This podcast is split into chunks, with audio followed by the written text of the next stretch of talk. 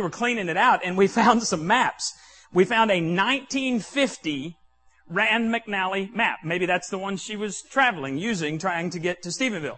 We found a 1970 street atlas. We found um, in in our car. I, I was just kind of compiling all this. We found a Hannah Washburn topographical Crayola map. You want to follow that one? She was drawing one time, wanted to draw a map, and I don't want to follow that one anywhere. Um, and then we found a 2005 uh, Atlas of the United States. Now, if you were going to take a trip, which one of those things, which one of those maps would you have chosen? 2005. Why, why do we keep doing new maps? Because they change. I mean, you're crazy. I, I, I don't know how many times I've printed out a Google map and, and it's wrong. I'll follow it because I'm a good map follower. How many are good map followers? You got a map, you can get anywhere. How many of you are good map folders? You can get it back in the original. That's why we have books now, because most people in our society are not good map folders. So we put it in a book form. Problem is, you got to know your alphabet to figure out where Texas is. You know, if you're looking over here in the A's. Anyway, so you want the latest map because things change, right? Well, the Bible is God's roadmap for you. And the cool thing about God's roadmap is it never changes. You know why it never changes? Stays the same. There you go. That's, that's kind of a cyclical definition there. Circle. But it never changes because God gave us His Word once for all. He's not adding to His Word because human beings are no different today than they were back when God was having the Bible written. 40 different authors, over 1500 different years, yet the one message is if you'll follow God's plan for your life, you'll end up where God wants you to go. You won't have all of these issues that people have. But most people do not follow God's Word. And, and this roadmap is the best-selling roadmap of all times, and it will never change. Now, I want you to see a verse from scripture, and then we're going to talk about a couple of things. Jeremiah 29, 11. Here's a promise from God's word. I have good plans for you. Now, I want you to notice there's three U's in this verse. And, and you have it on your listening guide. And so I want you to take the pen that you were so conveniently given, and I want you to write your name wherever it says you. So let's put that in there. Let's put my name in. I have good plans for Doug. You write your name there. Not plans to hurt Doug. I will give Doug hope and a good future. Now, I want you to circle good plans for you. We want to make this intensely personal today. I want you to realize God's word, God's roadmap is for you. And if you want to be here one year from today and have different results than what you had in 2008. If you want to live a life of no regrets, you're going to have to do things God's way. Now, if you are one of those people who said, my life turned out exactly like I planned, uh, it couldn't have been any better. There were no bumps in the road. Then you just discount this. In fact, take the whole month of January off because we're going to be talking to folks who have regrets. So you just come back in February. We'll start a new series then. But if you're one of those people who said, I made some choices last year that I regret. I made some choices five years ago or 10 years ago or 15 years ago that I, re- that I regret, then today and this whole month of January is for you. So if we're going to have a life of no regrets in, in 2009, we've got to make three critical choices. Critical choices. First one is this. I got to choose to go with God. Now, I'm going to illustrate this this way, and I hope you can see it. We're going to have to get bigger uh, illustrations as we as we get bigger. Now, I want you to kind of follow along, and I want you to draw this somewhere on your listening guide. All right, we leave enough space there so that that you can doodle, and some of you do, and some of you turn in your registration cards, and you have all kinds of things, and you write notes to your person, and then you scratch them out, thinking I can't read them. I can. Um, but I want you to draw this on on your listening guide. You're going to keep your listening guide. So if you do weird doodles, I will, I'll never know. All right. Here's your birth. The X represents the birth. I don't even know when I was born. Putting the wrong date. 1964. That's when I was born. So you put an X down there and put the year that you were born. Now, somewhere, we're going to do kind of a timeline here. Somewhere in your life, you've at least had the opportunity to come to Christ. Some of you are Christ followers, some of you not yet, and that's okay. Keep coming. We believe you will be. But at some point, you've had an opportunity to follow Christ. Now for me, we're going to put a cross right there. That was 1970. I was about to put that over here. 1970 is when I had the opportunity to follow Christ and I gave my heart to Christ. As a six-year-old, I didn't have a whole lot of regrets. There wasn't a lot of wine and women and drug use when I was six. I didn't have to repent of all of that stuff. But I understood that I was a sinner and that I was bound for a place called hell if I didn't give my life to Christ. So All salvation is, all coming to Christ is, is giving everything that you know of yourself to everything that you know of God. I did that when I was six. Now, I wasn't a preacher when I was six, didn't even try to be. Wasn't a preacher when I was 19 or even 29. All those things came later as I began to follow Christ. Now, here's the cool thing. You have a choice to follow Christ, and if you do, then God takes you along a trajectory, and He has all of this really cool stuff. So I'm going to put a bunch of plus signs up here. Plus signs are the blessings that God has in store for you as you follow His plan for your life. But I don't ever want you to think that, that following Christ means everything's going to go good because it doesn't. There's stuff that happens to Christ followers. So I'm going to put some minus signs down here. And if you draw a smiley face, okay. Sorry, I just, some of you have ADD and I try to keep up with you. Now, there's, there's also negative things that happen to Christ followers. But here's the thing. God has blessings for you. He have these, He has these things that seem to be problems, that seem to be negatives, that God intends to turn into positives in your life. If you go God's way. The promise of scripture is I have good plans. I have a good roadmap for you if you'll follow me. Now, it doesn't say that everything that happens to you will be good. And one of my favorite examples of this is Joseph from the scriptures. Joseph was one of 12 sons and he was his daddy's favorite. Now, if you want to read it, go back in Genesis 37. If you want to hear a soap opera that not even Hollywood can come up with, then read about Joseph's life. In my Bible that I have next to my chair, it says the history of Joseph. And it is quite a history. Lots of regrets, lots of pain. Now, for Joseph, he was his, the favorite of 12 sons. That would seem to be a blessing. But the other 11 hated him. That would seem to be a negative. His father gave him a special coat. That would seem to be a positive. He gets sold into slavery and his, his coat is stolen from him. That would seem to be a negative. Being sold into slavery would seem to be a negative. He goes down to Egypt and eventually he gets uh, bought by Potiphar. Potiphar brings him in and, and makes him the head of his household. Potiphar is one of the, the leaders in, in Egypt. That would seem to be a positive. But Potiphar's wife was attracted to Joseph. That's not a positive. Okay, some of you were wondering where that one was going. That's not a positive. That was a negative. Joseph resists her. That's a positive. And the Bible says that he resists her every day. Daily advances. She's grabbing him saying, lie with me, Joseph. And he goes, no way! No! And one day she grabs his, his clothes and, and grabs his, his shirt. And he's so adamant to get away from her, he runs away and leaves all of his clothes behind that would be a negative as you're running outside the house naked of someone that you have not done anything with. She was jilted. You know what she did? She told her husband that this, this Jew, this Hebrew that you brought into my life, he assaulted me. Did he assault her? No. But he's thrown into prison. That would be a negative, or so it would seem. Now, if you go through Joseph's life, he becomes the favorite in, in prison because God is with him. He's done nothing wrong. He's in prison, and the Bible keeps saying, but God is with him. In prison, he becomes the favorite of the jailer. He, he gets to do all of this extra stuff. In prison, he, he interprets two dreams. One for the baker to, to Pharaoh and one for the cupbearer. The baker, he, that was an important job. He had to make Pharaoh happy. The cupbearer, that was even more important job because he would, he would test the, whatever the Pharaoh was going to drink to make sure it wasn't poisoned. That's a pretty important job. So in, in jail, he interprets the dreams of these people and he says, remember me, because interpreting dreams, that would be a positive. They forget him. That would be a negative. Eventually, Pharaoh has this dream and nobody can interpret it. Guess who comes on the scene? Joseph. Well, yeah, the baker. And he tells him about Joseph. Oh, I was supposed to remember this guy, but I forgot. So, here he is. That would be a positive. He becomes the second in command in Egypt. That would be a positive. And then there's this famine that goes across the land. Because of God's wisdom and God being with Joseph, he provides not only for Egypt, but for the whole world. He had enough stuff stored aside. Everybody else was dying from famines. And so guess who has to come buy food from Joseph? His brothers that sold him into slavery. That would seem to be a positive. Oh yeah, I'm the second in command. Joseph had the perfect opportunity to waste his brothers, to kill them. Nobody would have batted an eye. That's what you should do, they would say. But Joseph, by this time, has a totally different perspective about his life. And, and if you look at this verse in Genesis chapter 50, verse 20, he's speaking to the brothers who have betrayed him. And he says, you intended to harm me. Now, honestly, I don't believe Joseph would have said this years before. I don't think he would have said this had he not been sold into slavery, had he not gone into prison for a crime he didn't commit, had he not gone through years and years of disappointment.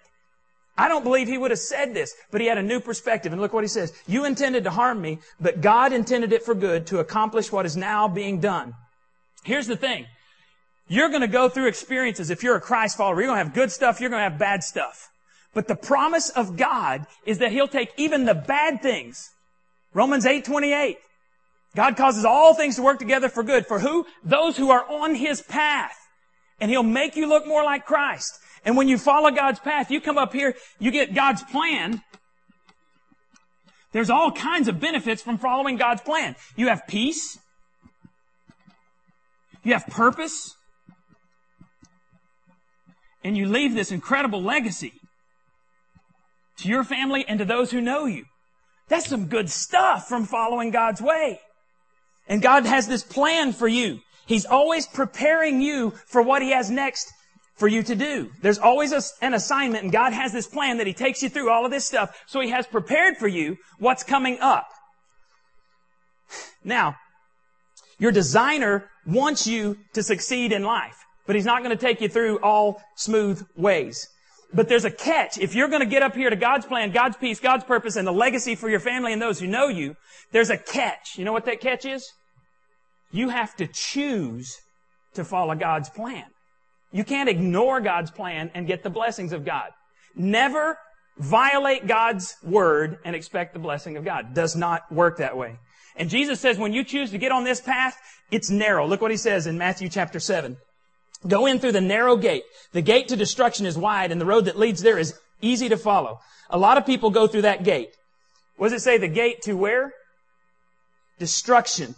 Would you agree that the crowds follow the crowds to destruction?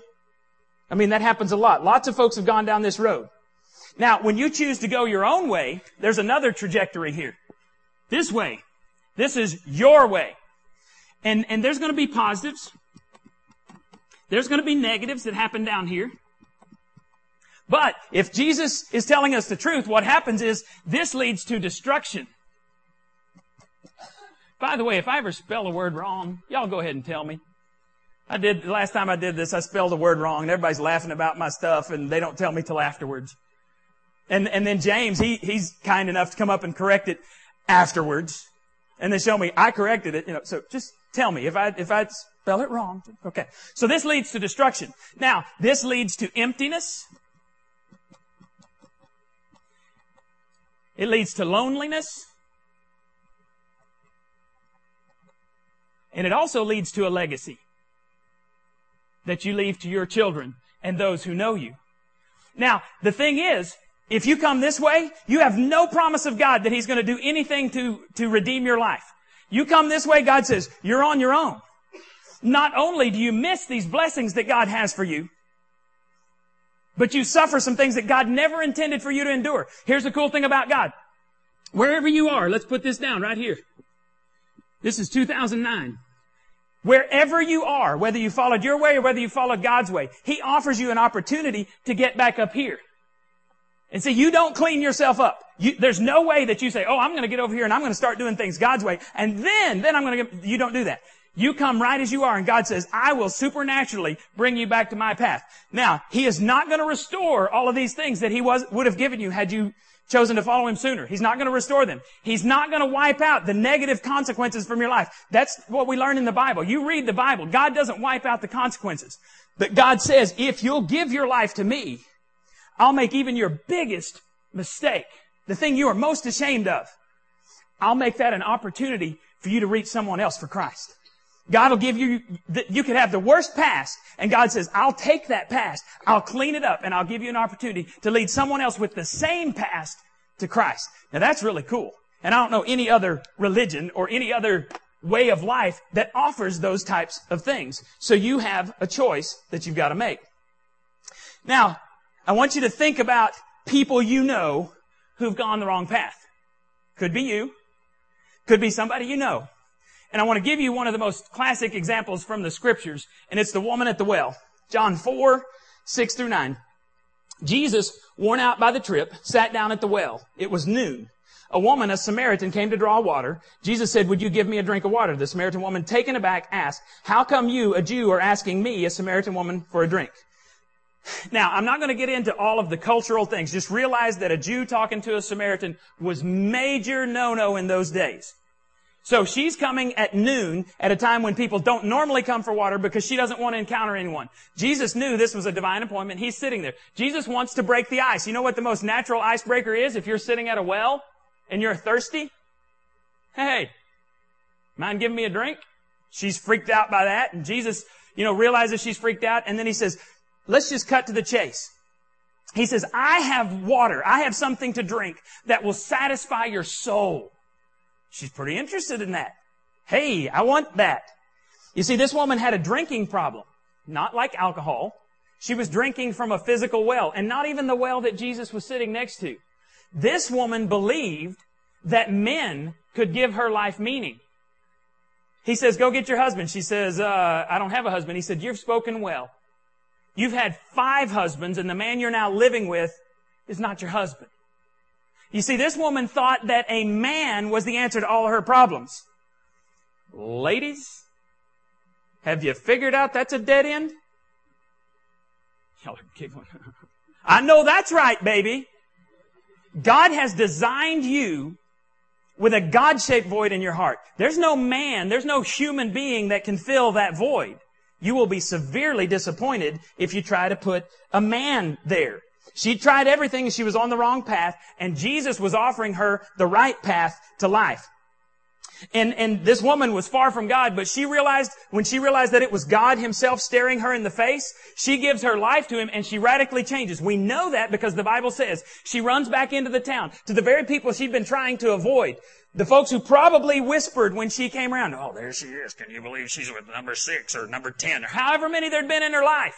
She tried to avoid those people, but not after she'd met Jesus and he gave her the opportunity to come back to his road. Because then she says, come meet a man who knows everything about me. He told me everything. Could this be the Messiah? And the Bible says the whole town came out to meet Jesus. And then there's a pretty cool thing right at the end. It says, uh, we used to believe because of this woman. But now because we've heard you, Jesus, and we've seen, we believe because we've seen you ourselves. Pretty cool thing what God will do if you'll allow Him to. Now, this woman had tried the wrong path. Many of you have tried the wrong path. I've tried the wrong path. I've shared that with you. But let me ask you something. When people have, have tried everything, when they don't know what to do, what, what normally happens? There's two ways that people tend to respond when they don't know what to do. First way is they do the same thing again. Right? It's the only thing we know, so let's try it again. Let's hope it changes. That's what the woman at the well did. She desperately wanted love and acceptance, and she thought a man could give her that. So when one man would leave, what would she do? Find you another one. That's the way of the world. A lot of people do the same thing. We just try harder to make a relationship work, or we try to succeed in our careers or break a harmful or useless habit. Whether it's dieting or relationships, I laugh because, you know, I've tried diets. They don't work for me. Um, is trying harder usually the answer? If I'll just try harder, I can be more forgiving. If I'll just try harder, my mouth won't be so filthy. If I just try harder, I can give up cigarettes or drugs or sex. Or... Is trying harder the answer? No, it doesn't work. Hoping things will turn out differently. In fact, in, in Celebrate Recovery, we say that when you try the same thing over and over again and you expect different results, that's one form of insanity. You know the other thing that people do when they've tried over and over and over again, they keep getting the same results. You know what they do?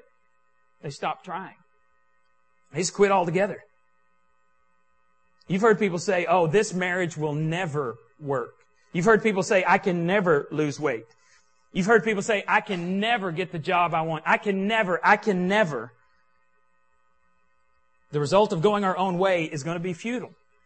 We're going to end in destruction is what Jesus says. And people that are here, they have this, this gnawing sense of regret that it could have been better, but I don't know what to do. The really cool thing though is that in God's economy, getting to the end of yourself is the beginning of Him helping you. Jesus said in Matthew 5, 3, you're blessed when you're at the end of your rope. With less of you, there is more of God and His rule. You see, when you're full of yourself, there's not room for anybody else. When you're empty, then God says, you're right where I want you. I can fill you and do some amazing things through you. Matthew 6:33. Jesus again says, "Put God's work first and do what he wants, then the other things will be yours as well." In other words, choose God first. Make him your first priority, then he'll take care of all of the other stuff. The best roadmap ever created for life is useless if you refuse to open it and follow its advice. So the first thing you got to do is you got to choose to go with God. A second critical choice that you've got to make is you got to choose carefully who's going with you. There's a book I read several years ago called Good to Great, and it studied all of these companies like Walmart and Southwest Airlines and, and Office Depot, all these different companies. And they studied the companies that, that were kind of mediocre, but they went to great and they stayed great for a long time. And you know what they discovered every time? The companies that stayed great over a long period of time, and I'm talking 15, 20 years, you had to be great, which means exceed all of your competitors for that long. You know, the, the teams that were great consistently, you know what they had more than the others? Better team. And you know, they always talk about the, the best team usually wins, doesn't always win, but over a course of a season or over a course of several seasons, the best teams usually win consistently. What does that tell you about the Dallas Cowboys? Ah, I, I, don't shoot the messenger. Bad teams usually don't win consistently. Now, have you ever heard someone say, what I'd really like to do my goal in life, my New Year's resolution for 2009 is to be on a team of losers. I mean, surround me with the, the most losing people in the world. I want to be enshrined in the Hall of Fame of losers. The Hall of Shame, we'll call it. Anybody ever say that? How many people want to play for Detroit? They're 0 16. First team in NFL 0 16. Anybody want to go play there? No, you want to go play where people win. Well, we need help to, to succeed because God didn't design us to be in isolation. Now, you can go on God's path and you and God equals a majority. You can do that. But God designed us to be around other people who are also going on God's path. Because see, if you're the only one in your crowd that's following God, that's tough. That's very difficult to walk that way. It can be done. But if your crowd is all down here, how long do you think you're going to stay on God's path? If everybody you know is following the path to destruction, how long it, how long are you going to stay up there on God's path? Not very long, because they're going to pull you down. Now, there's a couple of problems here we, that we need to address in choosing carefully who goes with us. First, there's an absence of good teammates on our team. I've gone mountain climbing before. I've gone mountain climbing with Nathan Gillis before. Ask Nathan about our first mountain climbing. This was, this was years ago. Was it a positive experience, Nathan? He, he won't say it out loud. He whined and complained the whole way up the mountain. Now, in his defense, this, you were what? Third, fourth grade?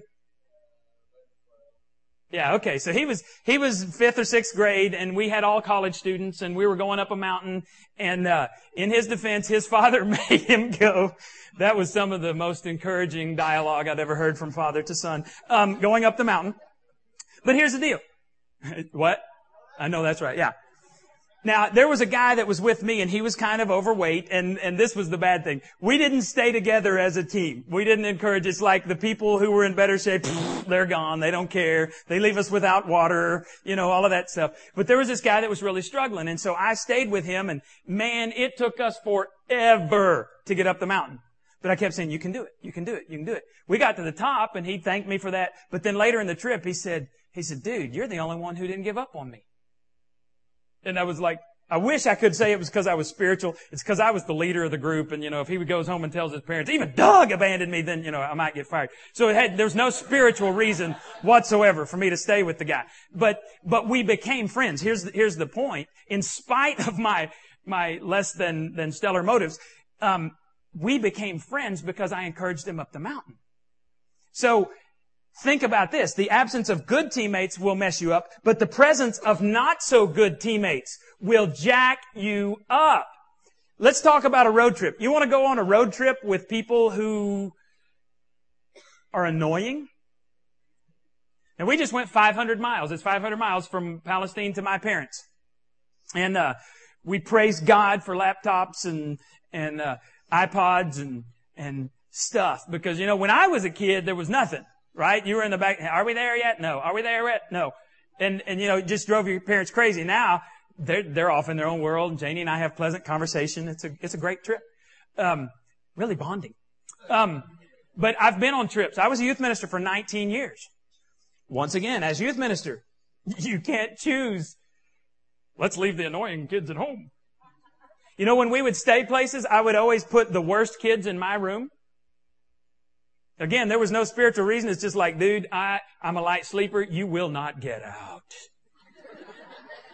It had nothing to do with spiritual stuff. But after we'd been there a while, I'd always become friends with them. It's the weirdest thing. God, God does stuff even when we have impure motives. I was like, I'm watching you. But you go on a trip with somebody who's not your friend, somebody who has nothing good to, you're miserable. Some people's lives are miserable because they got the wrong teammates. And some of you are going, it's my family! Well, I know. We got jacked up families. Come hang out with me at Christmas. You can't get any more jacked up than my family at Christmas time. Uh, I know we could, we could compare and mine's worse than yours. But God designed the church to be a new family. Your dad is messed up and hadn't been involved in your life. God will provide someone through church, through the bride of Christ, that can fill that void in your heart. Your brothers and sisters are messed up. God will provide brothers and sisters in the new family. And, and the, the relationships we have in, in Christ last beyond the grave. It just seems like that's a no-brainer to me. That we need to get rid of the bad. Because think about this. If you have too many people in your life who have no direction, If they avoid growth issues in their own lives, how can they possibly help you with issues in your life? Well, the answer is they can't. Now, I think this is really interesting because the wisest man to ever live, you know who he was? He's in the Bible. Somebody tell me. Solomon. Interesting side note. Wisest man who ever lived. What pulled him down at the end of his life? Bad teammates. So read that story too. That's, that's kind of a crazy story. But anyway, look what he has, back when he was wise, look what he had to say. Ecclesiastes 4, 9, and 10. Two people can accomplish more than twice as much as one. They get a better return for their labor. If one person falls, the other can reach out and help. But people who are alone when they fall are in real trouble. A person standing alone can be attacked and defeated, but two can stand back to back and conquer. Three are even better, for a triple braided cord is not easily broken. Pity the man or woman who tries to get up but his or her friends keep pulling him down? Are your traveling companions, are they encouraging you to go this path or this path? Even worse, if you're the traveling companion, are you encouraging people to go this path or this path? You see, we have some choices to make. I'd rather go through life alone than have somebody pulling me down all the time but God provided for us. And you know, the reason we emphasize small groups so much, you can come in here, we can laugh, have a good time, the music's good, maybe the teaching's good, depends on which Sunday you come. Um, we can come in here and have a good time. You can worship in a crowd, but you cannot fellowship in a crowd.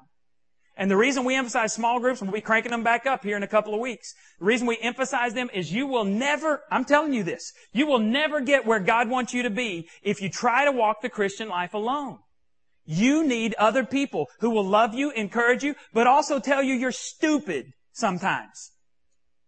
Stood right here this last week and, and performed Justin and Jenny's wedding ceremony. Woohoo!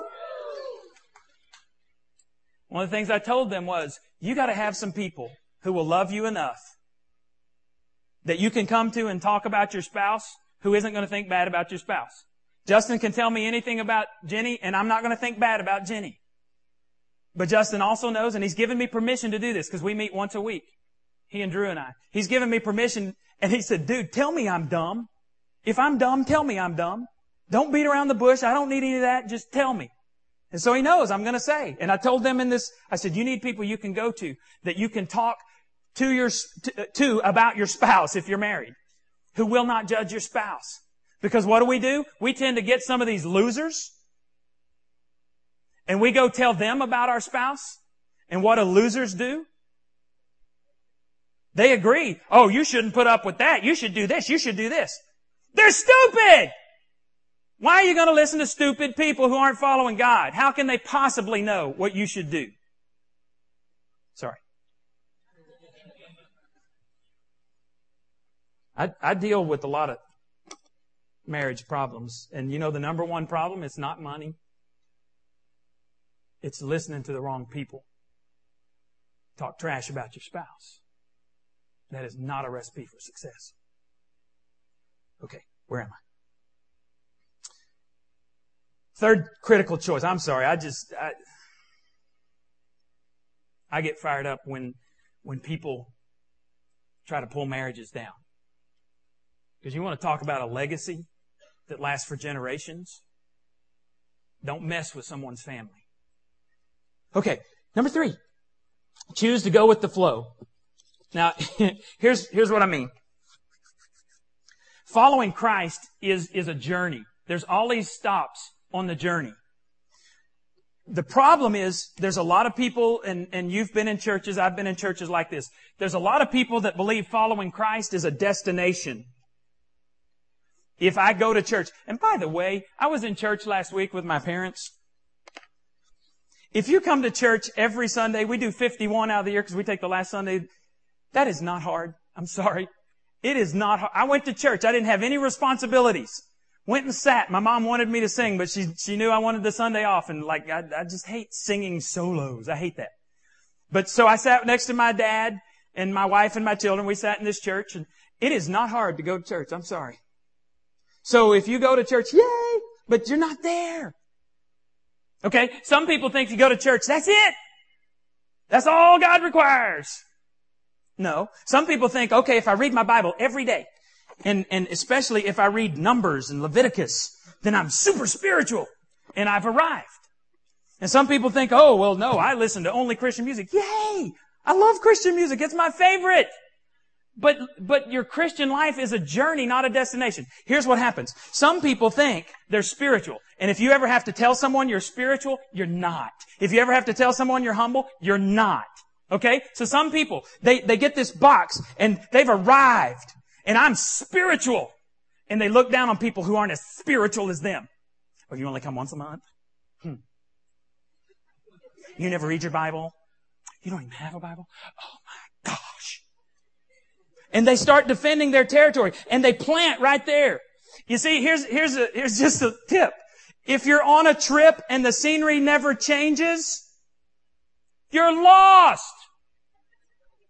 See, the scenery should change. I shouldn't still be telling you stories about, well, cause oh, sometimes we would ask people to give a testimony and they would go back 70 years. 70 years ago I prayed. What have you been doing since then? And so then people who think they're spiritual come in and, and this is my chair. Don't you sit in my chair. Get out. You know, they become possessed. They think this church is their church. They think this chair is their chair and it doesn't belong to God. They think their life is their life. Nothing you have belongs to you. If, if you are a member of New Life, yay! New Life isn't for you. New Life is you if you're a member. New Life is for people who are going to hell. Because I don't want anybody to go. So when you get to thinking that you've arrived spiritually, you got two choices. Get over yourself or get out. Because we don't want you. Because you're going to be a stumbling block from someone else coming to Christ. And we're not going to have it. Choose to go with the flow says, I'm going to have ups and I'm going to have downs in my life. But God has promised that He'll cause everything to work for good. And I had a professor in seminary who used to say, and I took Romans from him. Romans 8:28 says, we know that God causes all things to work together for those who love Him, for those who are called according to His purpose. And he said, don't ever quote verse 28 without also quoting verse 29. God causes all things to work together for good. Well, what is the good? Because I've been, I've been in hospitals and I've heard somebody quote that. Well, you know, somebody's smashed up. They can't breathe. They're breathing out of a tube. They're eating out of a tube. And they say, well, God causes everything to work together for good. See you later. Bless you. That person's not feeling like it's a blessing. The good, here it is. And this is what I pray for people all the time. This is what allows me to stand next to someone who's just lost a loved one. Or someone whose wife has cheated on them and they don't know what to do. I can say to them, I will pray for you and here's what I'm going to pray. The good, God causes all things to work together for good. The good, He doesn't tell you about until verse 29. And verse 29 says, for those God foreknew, that means before the world was ever created, He knew. He predestined them to be conformed to the image of His Son. Here's the good. Good or bad that happens in your life, if you're on God's path, He causes you to look more like Jesus Christ. I can pray that. That's something solid I can pray for you when you're hurting. Because I, I hate funerals. I hate sitting down at my computer to type stuff out. Not because I hate what's on the other side. I'm, I'm not afraid of death. But I see what it does to people who are left here. And it breaks my heart. And so I spend the rest of my life, however long I'm here, telling people how they can move on God's path, how they can have this peace and purpose and legacy. And, and God's called, called some of you to do the same. And I know the argument, the argument sometimes is, I'm tired of being good. I've been good and God's not providing. And I'm like, okay, stop. First of all, good compared to whom? Hitler? What, what's your scale? Jesus Christ? Ooh, don't go there. We're not that good.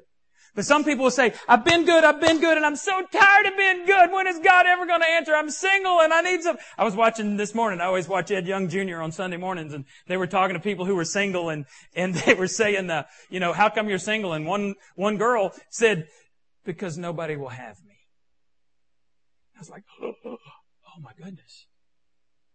And some people are like, I've done everything God and God won't bless me. Well, here's the deal. One of the most unique plants in, in our world is the Chinese bamboo tree. I don't know if you've ever heard about this. If you've read any of Rick Warren's books, you've, you've seen a reference to it. The Chinese bamboo tree, you plant this thing. In the first year, you water and fertilize. And they tell you to be very careful to water and fertilize. And nothing happens. Year two, you water and fertilize. Nothing happens. Year three, you water and fertilize and this is crowd participation. And year four, you water and fertilize and somewhere in the fifth year, an amazing thing happens. And, and according to the Guinness Book of World Records, a, a single Chinese bamboo tree can grow as much as three feet in a single 24 hour period. So you've got to nurture this thing for five years and see nothing but a little bitty sprout. And a lot of people would give up. But what's going on underneath the surface is this tree that's about to grow 90 feet in a year has to develop this root structure to hold it. Don't tell me that you've been good for five years and God has not done anything for you. Usually when we're talking about good, we mean this weekend. Hadn't done anything stupid since yesterday and God's not provided my spouse. You follow God's plan.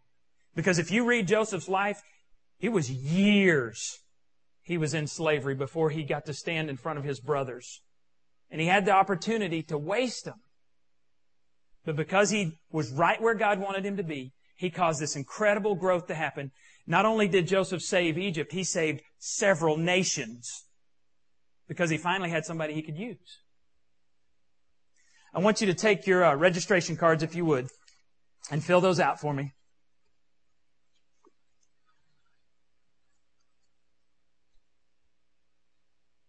And then on the back, I always ask you to, to write something on the back. I just want you to write which path you've been on.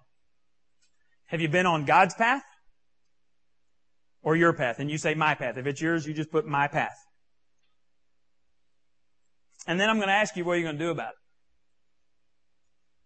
Because your path in 2009, we can come back here January 3rd, I looked it up, January 3rd, 2010. And we can say, have you lived a life of regret? And everybody's going to say, oh. Because I can honestly tell you that every regret that I've ever, every regret I have came when I was doing my thing and not God's thing. If you'll follow God's way, even though you're going to have some hurts, you'll get to the point where you look at, at life the way Joseph did and you'll say, you could be a family member. You meant to harm me, but God meant it for my good. Could be a, a former spouse. You meant to harm me, but I look back and I see God meant it for my good. That takes time. So just write that on the back. And I want you to think about what you're going to do. And if you have regrets, then you keep coming back in uh, January because this series is for you. Let's pray together. Father, thank you for your love, and I thank you for Jesus Christ, who makes it possible for me to have some really bad choices redeemed, and makes it possible for everybody here to do the same. God, it's, it's my prayer that today somebody will choose to go your way. Pray this in Jesus' name. Amen.